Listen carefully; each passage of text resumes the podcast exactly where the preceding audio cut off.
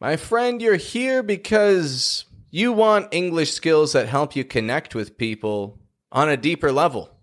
So join the free accent training community on skool.com today and get some momentum going with your American accent development.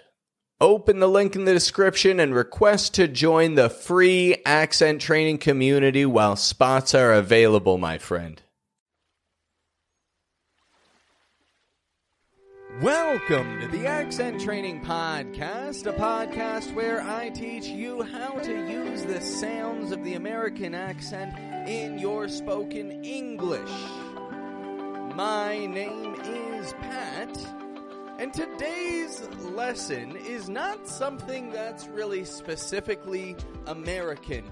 It's really more to enhance an English movement which you want to adapt in general. Today we're going to break down a handful of minimal pairs between the sounds of W and V. You see the movement to make a clear W, where we contract the corners of our lips inwards and release a vowel sound like w, w. That lip contraction is widely used in spoken English. W uses this, R uses this, Q uses this, and then a handful of vowel sounds use this. O, ew, ow. When you enhance your muscle memory of contracting your lips, you are taking a serious step towards improving the sound of your overall spoken English. And as I've mentioned in the past, my method of coaching is to see that we get the most progress made in the least amount of time. And we do this by identifying common denominators and enhancing our muscle memory to better employ them. W and V minimal pairs, let's jump right into them and better understand how these will enhance your spoken English.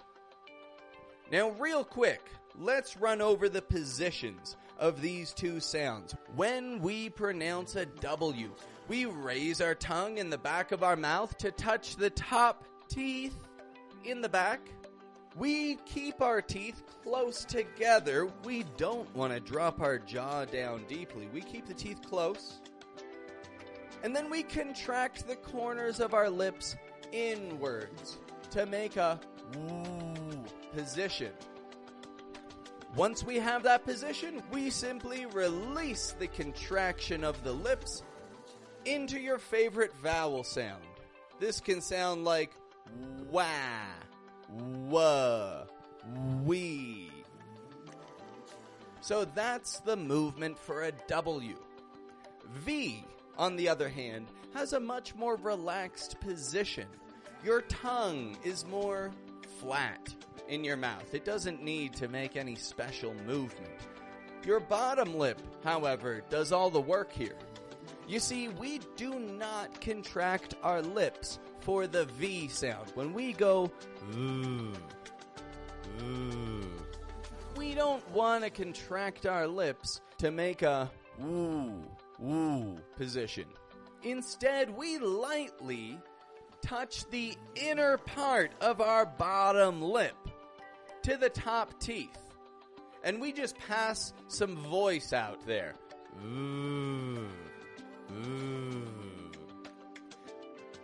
Now, to clarify a couple of things, I did not say we make pressure of our bottom lip against our teeth.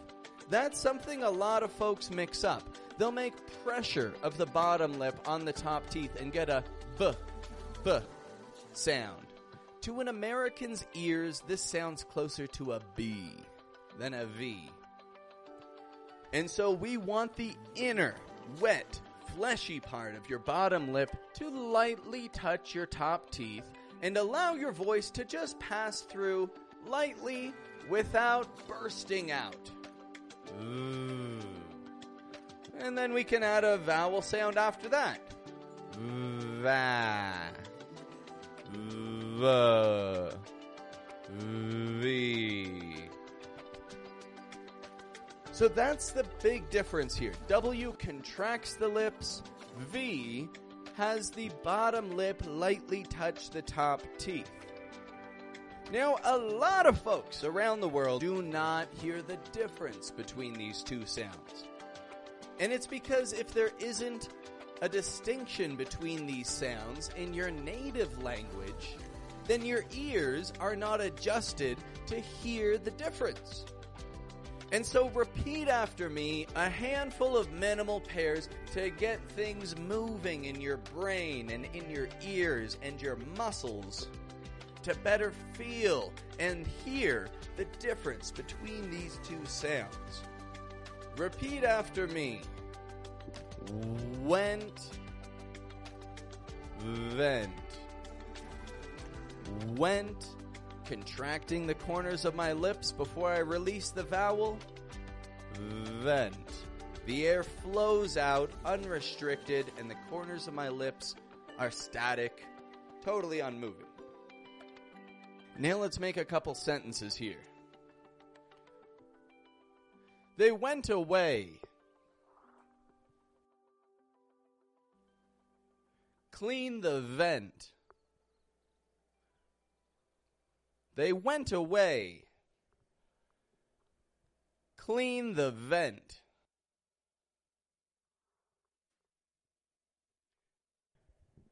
Let's see another two words here. West and vest. West, contracting the lips. Vest. My bottom lip lightly touches my top teeth. Now let's put those into a couple phrases. We went west. We went west. And with vest, grab your vest. Ooh. Grab your vest. Bottom lip touching the top teeth lightly. Next minimal pair. While. Vile. While contracting the corners of my lips. Vile. My inner bottom lip lightly touches my top teeth. Vile. And a quick phrase. Once in a while. Once in a while. And notice with the word once, it's spelled O-N-C-E with an O spelling, but I pronounce it with a W sound. W. W once in a while. That is to say, sometimes. Every once in a while. Versus, oh, that smells vile. That smells vile. That's to say, that smells terrible. It's nauseating. It's disgusting. It's vile. That smells vile. Lots of things in this world smell vile, right? It's good to know how to describe it. Use that phrase for yourself. Practice your V sound. And I have one final minimal pair that I'd like to discuss with you today. Worst and versed. Worst versed. Here's a quick little idiom with worst. If worst comes to worst. That's right. That's an idiomatic expression. If worst comes to worst. And that's a commonly used one too. What does that mean if worst comes to worst? Well, this means if every bad situation happens at the same time. If worst comes to worst. This is like if our worst case scenario occurs. If worst comes to worst. And notice I'm saying this with if. This idiom is usually used in the conditional context. If. If worst comes to worst, this is what I will do. If worst comes to worst, I'll go home.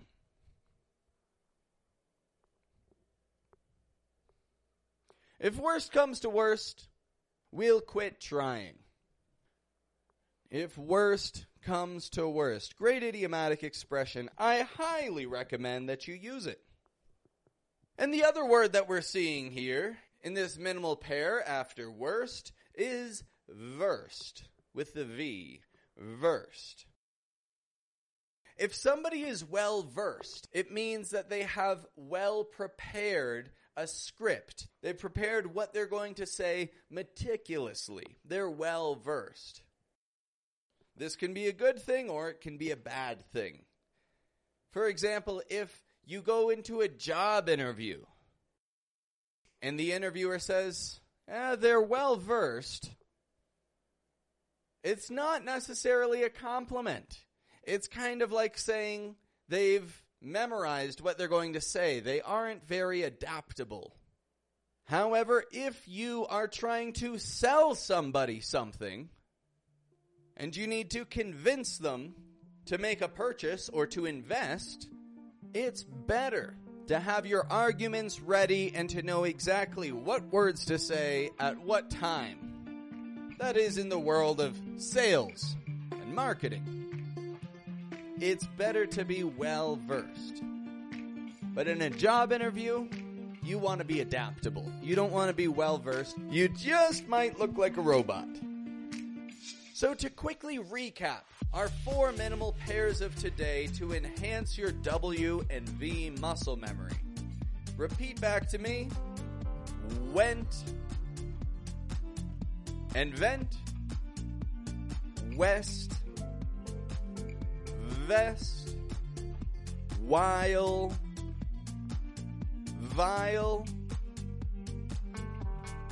worst, versed.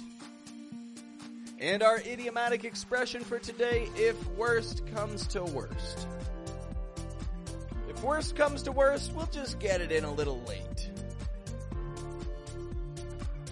And that's it for today, my friends. That's what I've got for you. Just a brief exercise to ensure that your muscles and your ears develop appropriately. And if you like what you heard today, make sure that you are subscribed to this podcast so that you're notified as soon as I have more lessons out for you. I appreciate your support, folks.